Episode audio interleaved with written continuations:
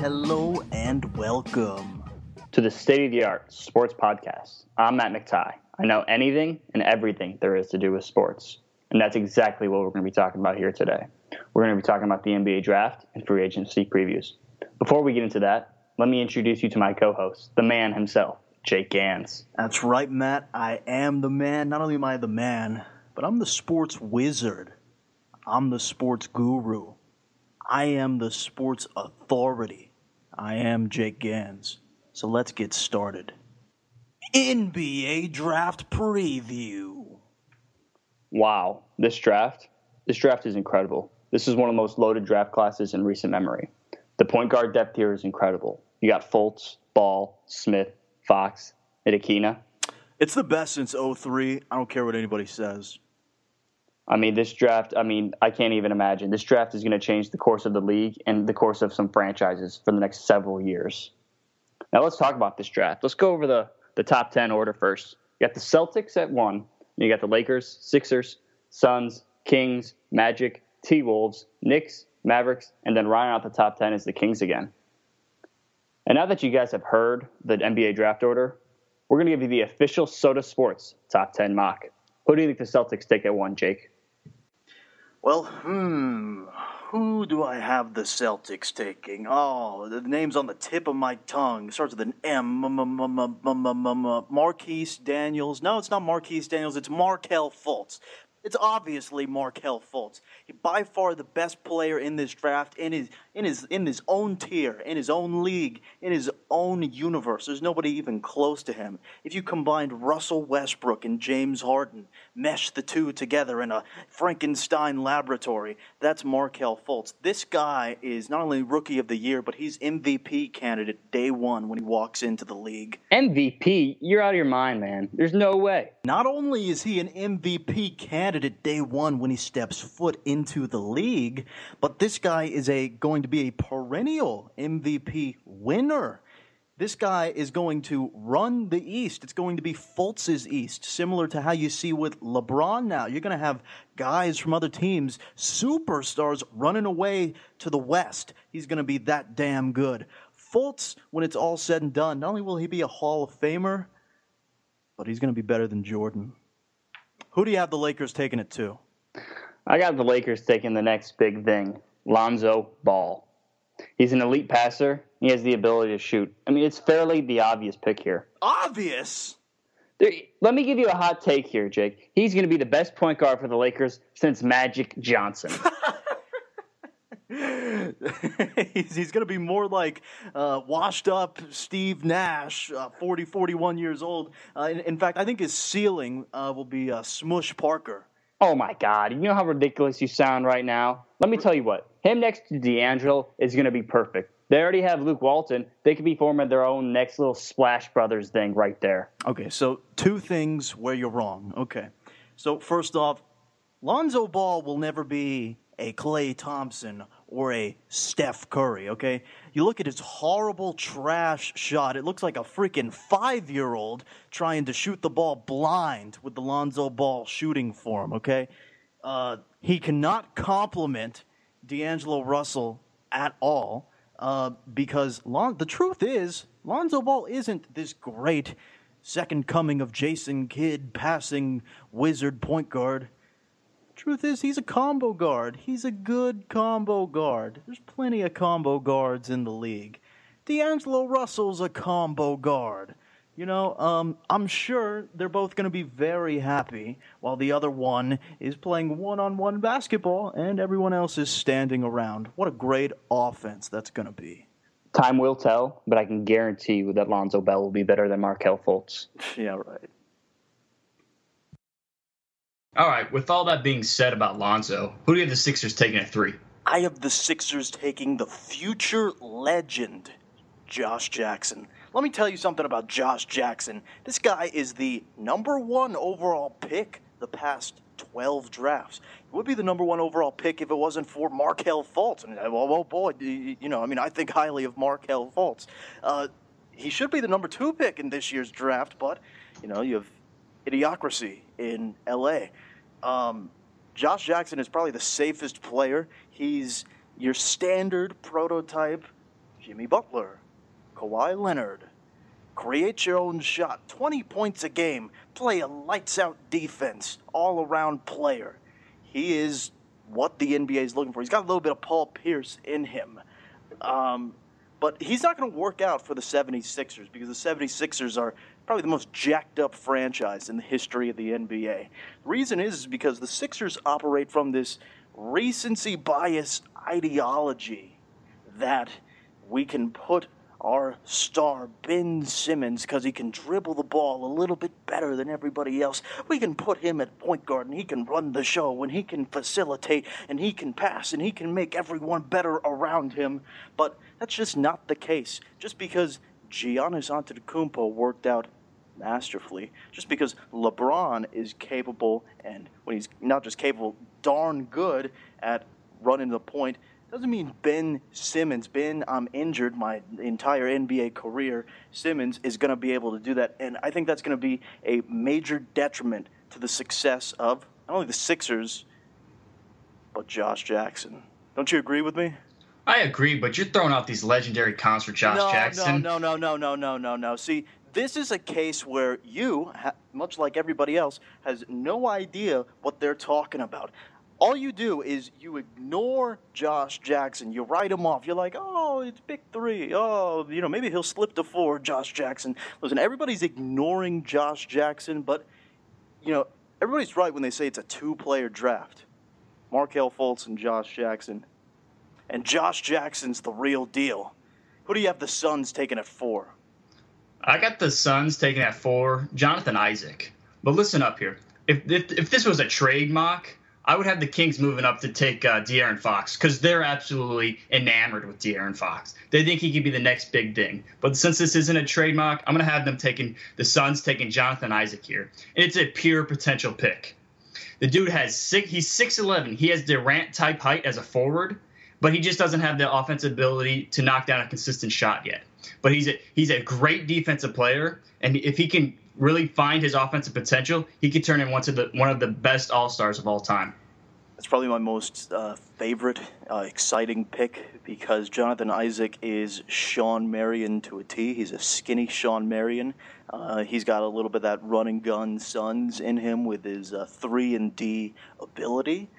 Um, but the amazing thing about him is, I mean, he's able to guard every freaking position because he's practically a seven-footer, uh, but he moves like a point guard. Um, every championship caliber team needs a player like Jonathan Isaac, and I think he's a major piece to the puzzle. I agree one hundred percent. And if you could tell the Suns they were getting another Sean Marion, I think they would be ecstatic. Well, you know who's going to be ecstatic on draft night is Kings fans when they hear that De'Aaron Fox has been drafted at number five to come save the city, to come save Sacramento, to come give him the keys to the franchise. The problem with De'Aaron Fox is that he's been hyped up by this media bubble uh, who understands that the draft is thirty picks long, and but this, this you know this draft is like really just all about a couple of players or two, and De'Aaron Fox is the consolation prize for not getting those players. He can barely shoot. He plays excellent defense. He, he's he's not a very good facilitator. Um, he's an all-right player. He's he's his floor is Reggie Jackson, and his ceiling is Reggie Jackson. And you know that's not that franchise-changing or exciting. Um, even Reggie Jackson during the season got benched for Ish Smith just because he was not a very good player. Um, and you know, continuing this theme with miserable ownership, um, the Kings are the worst, and they're going to buy into this De'Aaron Fox hype. I mean, my God. To me, he's just he's just Rajon Rondo, basically. He's a better he's a better defensive Rajon Rondo. I mean, he's going to bring you some excitement, but he's not going to really change the course of your franchise that much. I think you're giving him way too much credit with the Rajon Rondo comparison. I mean, even Mavericks' version, Rajon, Rajon Rondo, is uh, better than, than, than De'Aaron Fox. Uh, who do you have up next? I got the Magic taking another Kentucky Wildcat in uh, Malik Monk. Knicks fans are praying Monk falls to eight, but there's no way he falls to eight. for a team that desperately needs shooting, such as the Magic do, because right now they had Elfrid Payton in the backcourt, and I shoot better than Elfrid Payton, Malik Monk isn't going to give him that shooting. He has the ability to knock down a shot, and if he can learn to use his body, get to the lane, start dribbling a little more, he can become an all-star. And not only an all-star, he can become a superstar. He is the most pro-ready, contribute immediately, do it now player in the draft. He's got Ray Allen when he comes off, uh, all those little backdoor screens written all over him. And he's even got a hint of Jason Terry. I, I, I really like Malik Monk as well. He's perfect for this for this N B A. He can shoot. He can D it up a little. But more important, most importantly, he can shoot. And what did the N B A champions do this year better than anybody? They could shoot. Pick seven. Go. Well, the Wolves are going to take the best player available here, and the best player available here is Jayson Tatum. There's no doubt about that. How he's he's the best player on the board here. He just happened to fall on this mock. To me, Jayson Tatum could be Carmelo. He's a good scorer. He could be a better shooter, could be a better passer. He could be better at D, but he's a good scorer. You know what you're going to get out of him.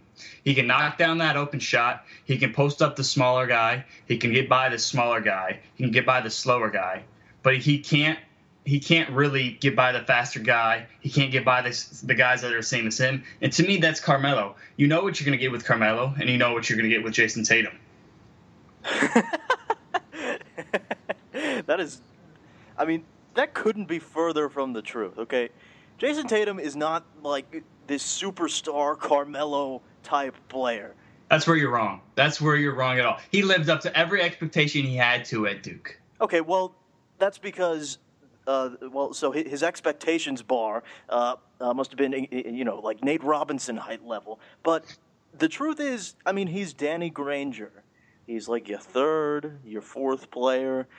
He's not Carmelo. I mean, if he was Carmelo, but I mean, that's ridiculous. You t- I take a prime Danny Granger on my team any day of the week. A prime Danny Granger could get the job done. Yeah, I, I, I agree with that. Uh You know, but he, he's he's not gonna you know create his own shot. Uh, he doesn't have to with the Wolves. They got Chris Dunn, they got Wiggins, they got Anthony Towns. The foundation is set there. If, if he's gonna fit in really well with the Wolves, he's gonna play the four, he's gonna play the three, depending on where they want to play Wiggins, and it depends how on how fast LaVine comes back as well. I don't think it depends on anything. I think the Wolves are the same Wolves they've been for the past eight nine years. Uh, they got too many young players. And they don't play well together. But uh, going into the eighth pick here, we got the most dysfunctional franchise currently uh, in the N B A. It's a state of emergency in New York with the Knicks. Uh, but they're going to be taking old Frank Ntilikina. Let me tell you something about Frank Ntilikina. He's six five, and he is skinny as a stick. He, he uh, well, actually, no, a stick is thicker than Frank Ntilikina. He's, he's, he's, he's, he's more like a twig uh, or he's a crumb off the floor. Um, Frank Ntilikina, you know, he's he's exciting because he's not good at basketball. um, the only exciting thing about Frank Ntilikina is that he's six five and he has a huge wingspan.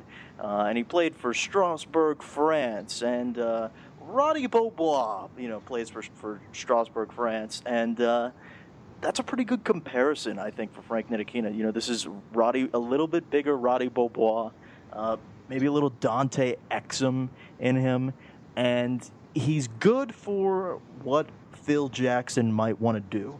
He's going to play you good defense, uh, and he's going to do what he's told, you know, so it feels like triangle offense, triangle offense, triangle offense. Frankie Ntilikina is going to do that, uh, you know, because he has no thoughts of his own. He's uh, he, he's he's he's not that exciting. You know, everybody gets so excited about old Frankie, but the, I mean, he's he's six five. Whoop-de freaking do. There's there's plenty of people who are six five. I couldn't agree more. To me, I'm looking at his stats right now. He averaged five point two points. Like, you're in the foreign leagues and you're only scoring five point two points. This is such a Knicks pick. It's not even crazy. And up next at nine, we have the good old Dallas Mavericks taking, in my mind, is the most overrated player in this year's draft, and that'll be Dennis Smith. Um, the Mavericks uh, organization team, and the fans are going to view this one uh, as a, as a major steal, and, oh, how could he slide? Um, the truth is, Dennis Smith is, I mean, he's probably the most disappointing player in college basketball last year. Um, I, I, you know, everybody talks about his explosiveness uh, and his game-changing uh, playmaking ability. Um, I, I beg you, I plead with you, show me one second on tape on of, of of last year of any Dennis Smith explosiveness. There's zilch. There's zero. There's not a, there is no explosiveness with Dennis Smith. Another thing I beg, I plead, I yearn for you to point out to me is show me the Dennis Smith consistency, because this man is the most inconsistent basketball player, like, in the history of basketball. You never know what you're going to get out of him. Um, you know, he, he's he's lucky if he's Jeff Teague. Um, I think that's a very good comp for him. Um, that one hasn't been thrown out there that much. But the truth is, he's a backup point guard, and the Mavericks are going to continue to be stuck in the middle of the N B A uh, because this pick isn't going to change much, and they're going to stay at, you know, the nine, ten, eleven, twelve carousel. So who do you have rounding out the top ten? I got the Kings taking Lauri Markkanen. Basically, in my opinion, Dirk Light. He's a he's a stretch four, stretch five who can knock down that three. He can he can grab you boards, and he's he's a good player. But for the Kings, I don't see him fitting in. They got De'Aaron Fox who can't shoot, Buddy Hield who can't shoot, and now Markkanen. I don't think there's going to be enough touches. It's just a matter of time before the Kings give up on Markkanen and trade him to the Cavs for half price and give LeBron another shooter. So. Uh, I think you, uh, you know, much like your Jayson Tatum comparison today. I mean, boy, oh boy, are uh, you know? Are, I'm not saying no, he's no, Dirk. No, no. I'm not saying he's Dirk. I'm saying he's a mix of Ilyasova, Channing Frye, and Dirk. Okay, he's yeah. probably he probably rebounds better than Channing Frye, but he's along the lines of Channing Frye for me. Yeah. So I mean, he, he's got a lot more weight uh, than Dirk. Uh, he's he, uh, Markkanen's two hundred fifty pounds. Uh, the thing I like about Markkanen is, boy, oh boy, and, and this is what he has in uh, in common with Dirk. Is he is silky freaking smooth. He is smooth as a freaking baby's bottom. I mean, he, he's got the smoothest release, smoothest stroke, smoothest jump shot, uh, no, very little wasted movement with Markkanen. But, you know, that that, that, that still doesn't mean he's Dirk. Uh, I'd say there's a seventy-five percent chance he's Ersan Ilyasova, and there's a twenty-five percent chance he's Dirk Nowitzki. Uh, and I think that's very fair, and I think it's a That's a good pick for pick ten. I think it, I think he could thrive in the right situation, but as we all know, Sacramento isn't the right situation. N B A free agency preview. If you take a look at this free agency class, just a quick glance, you would think it's one of the best of all time because you got K D and Curry at the top. But anybody with basketball knowledge knows they're going to re-sign with the Warriors for the max or close to the max money. You got to go a little down the list to see the true prize of this class, and that's Gordon Hayward. Where do you think he goes, Jake? Uh, well, he's gone for sure. Uh, boy, is he gone. Um, when you look at how the Jazz have to play, uh, everybody looks at Gobert because he gets all the highlights with all the block shots, and he's big, and he's huge, and he's tall. Uh, but Gordon Hayward, not only is he the heart and soul of the team, he is the Utah Jazz. Um, and Gordon Hayward has to kill himself just for the Jazz to be competitive in games. And, uh, like, for example, Klay Thompson talked about it this year. Uh, he talked about how playing with Kevin Durant was so much easier uh, the Cavs this year than when they played the Cavs last year because he had to kill himself just to score a bucket. Um So where do I think he's going to go? Um, I think it's a lock that Gordon Hayward is going to Boston. Um, things are just going to be so much easier for him there with Isaiah Thomas and Al Horford and the potential Markelle Fultz draft pick. Uh, the offense is going to come to Gordon Hayward in Boston rather than having to do it all himself. I couldn't agree with you more. I mean, I think with Brad Stevens there, it are, there's already the connection there. And like you said, Isaiah Thomas and uh, Al Horford, and maybe, possibly Markelle Fultz. They they have something brewing there in Boston. It's just a matter of time of when LeBron retires or when does Boston finally get it together. Well, but so, I want to talk – go ahead. So, so I don't think the story here is Gordon Hayward. Um, I think the big story here is the self-destruction of the Utah Jazz, uh, because you're going to have George Hill, who's going to hit free agency. Uh, George Hill had a decent season, but he's a mediocre to average player, but he's all the Jazz got at point guard. Dante Exum, he's hyped up, but he's not that impressive. Um, but George Hill's leaving. He's going to get max money. Those, that's a huge blow, uh, losing Hayward and Hill for the Jazz. This is reminiscent of when the Jazz blew up the team like ten years ago, uh, when they had D. Will, Carlos Boozer, Al Jefferson. You know, th- this is the same cycle that the Jazz go through. They're decent, they get good, and then they blow up the team. Uh, it, it, you know, it's the most insane thing. Um, George Hill, uh, like I said, he is going to get paid. In my opinion, uh, the perfect match is the San Antonio Spurs. It's not being talked about a lot. Uh, the Spurs are going to be in the market for a point guard this year. George Hill fits the system. He's familiar with Popovich. Tony Parker, his status is completely up in the air. Uh, DeJounte Murray's not ready. And uh, George Hill is a great bridge guy, I think, in San Antonio. I mean, I, I agree with you that George Hill will leave. I don't know if it'll be San Antonio. Could be Philadelphia. Who knows where it'll be? I mean, I think the Sixers are a real option there if they take Jackson in the draft, because then you do move Ben Simmons to point, but Ben Simmons can't play the whole game at point. You got to have another veteran point guard there, and nobody has more money to spend than the than the Sixers and all their tanking for the last couple of years. Well, nobody wants to go to Philadelphia, I can assure you that, but money talks. So we'll money, see. Money does talk. If you want to talk about a point guard that's going to be playing for the Spurs next year, we got to talk about C P three. Oh, come on. You know he wants the chance to win, and nobody else gives him a better chance to win than the Spurs. He can't win with the Clippers. We've seen that the last several years. They brought in Redick. They they kept DeAndre. I mean, Blake locked him in a house to sign. I mean, they, they've done everything they can to win, and they just can't get out of the second round. And they got major question marks in free agency. C P three's a free agent. Blake's a free agent. J J Redick's a free agent. I mean, who knows what these guys are going to do. I know the Clippers don't want to blow it up, but it might be time to blow it up.